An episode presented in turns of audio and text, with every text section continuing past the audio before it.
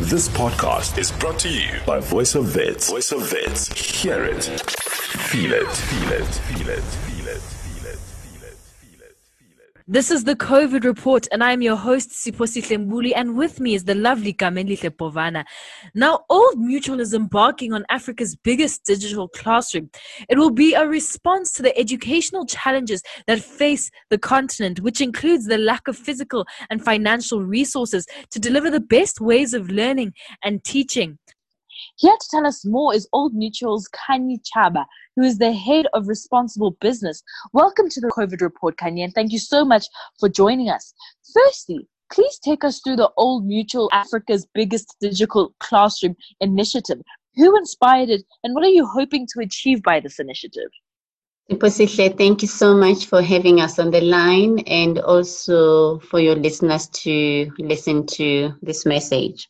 The inspiration behind Africa's biggest digital classroom came from Old Mutual celebrating our 175 years of existence as a business. And then we looked at is it a celebration? Is it a big party?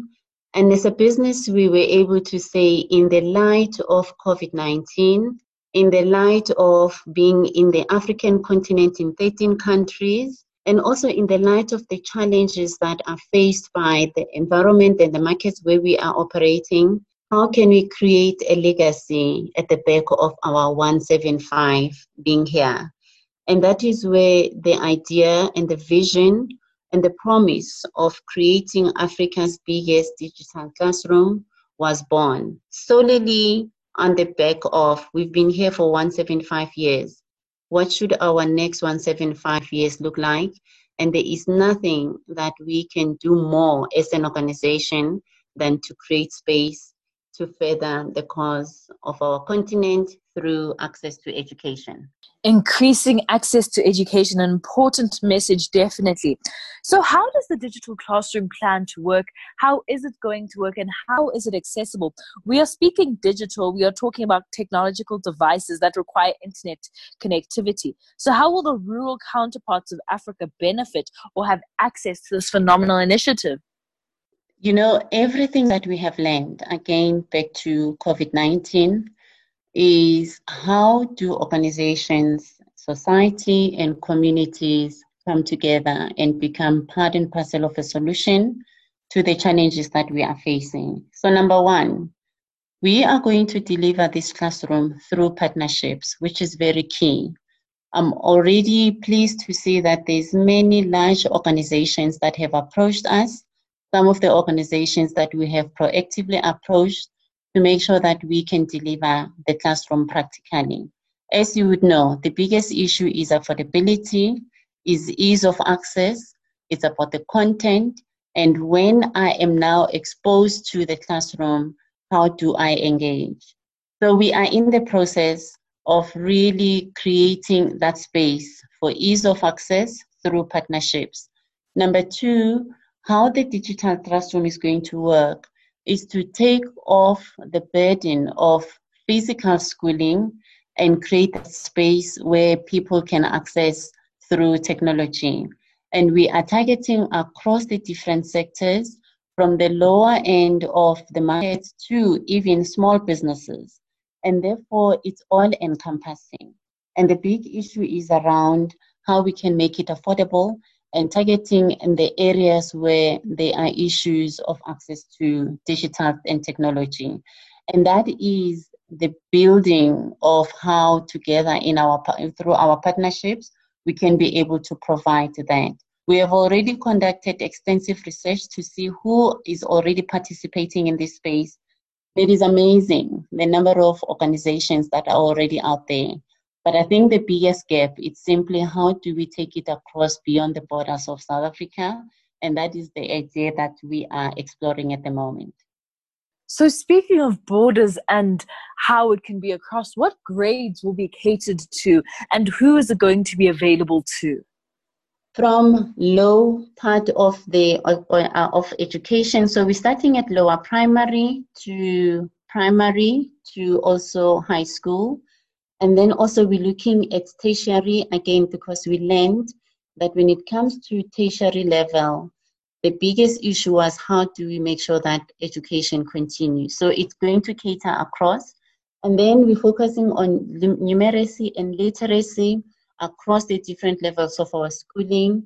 And most importantly, it's how beyond just your normal numeracy and literacy, beyond your normal STEM type of content, how do we incorporate financial education? Why make, what makes our digital classroom different from what has been offered so far?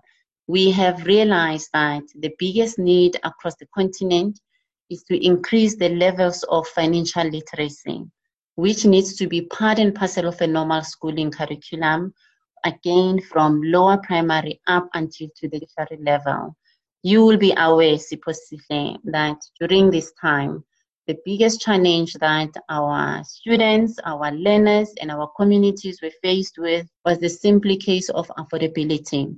So, how do we make sure that through the schooling program, which will be made easily accessible, people begin to understand how to take care of their future, starting to understand through how they learn, how they are taught, through understanding the financial matters. And that is the biggest angle that we are bringing as part and parcel of Africa's biggest classroom, because the issues of poverty, they create space that there's an opportunity to create a bridge and to close the gap across the continent through using education, especially financial education. So, on the education itself, the curriculum that you are offering through this program, would you call it an extra lesson or is it a fully endorsed curriculum by supported by the various departments of education in the various countries where learners can resort to it on a full time basis? Or as some learners will be losing the year due to COVID 19, what gap is it filling? Is it approved?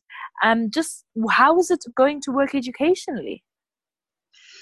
The wonderful opportunity that has brought about the Africa's biggest digital classroom is that it is a vision that will continue to unfold as we begin to understand what the need is.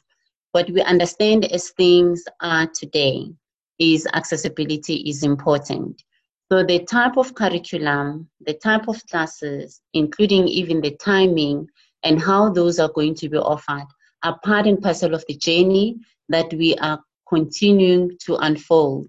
Remember, we only launched our commitment, we launched the vision, we brought people across the continent in believing that this is something that can be done, that needs to be done. What we are now doing as an organization together with the partners that we have identified is in the how. And I'm quite um, sure and confident that in our next discussion, when you and I engage and give information, there will be much more bigger detail and much more practical way in saying exactly how it's going to work. Where we are now, we're still identifying who are the partners and exactly how we're going to deliver. And we're inviting ideas across the continent.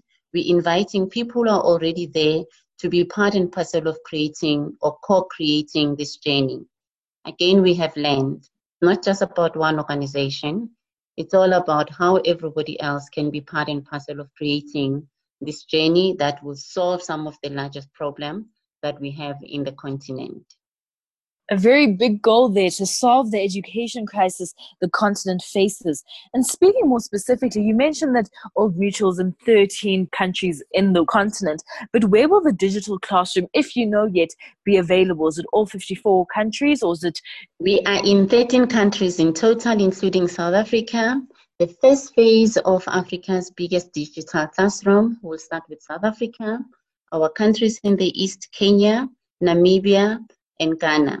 And those are the countries where already there is some element of education in the digital space. As you may be aware, East Africa is a bit advanced as far as digital technology is concerned. Namibia is a country where Old Mutual has already existed for 100 years. And that's why we're also creating a legacy that at the back of our 100 years in Namibia, how are we going to deliver our vision going forward?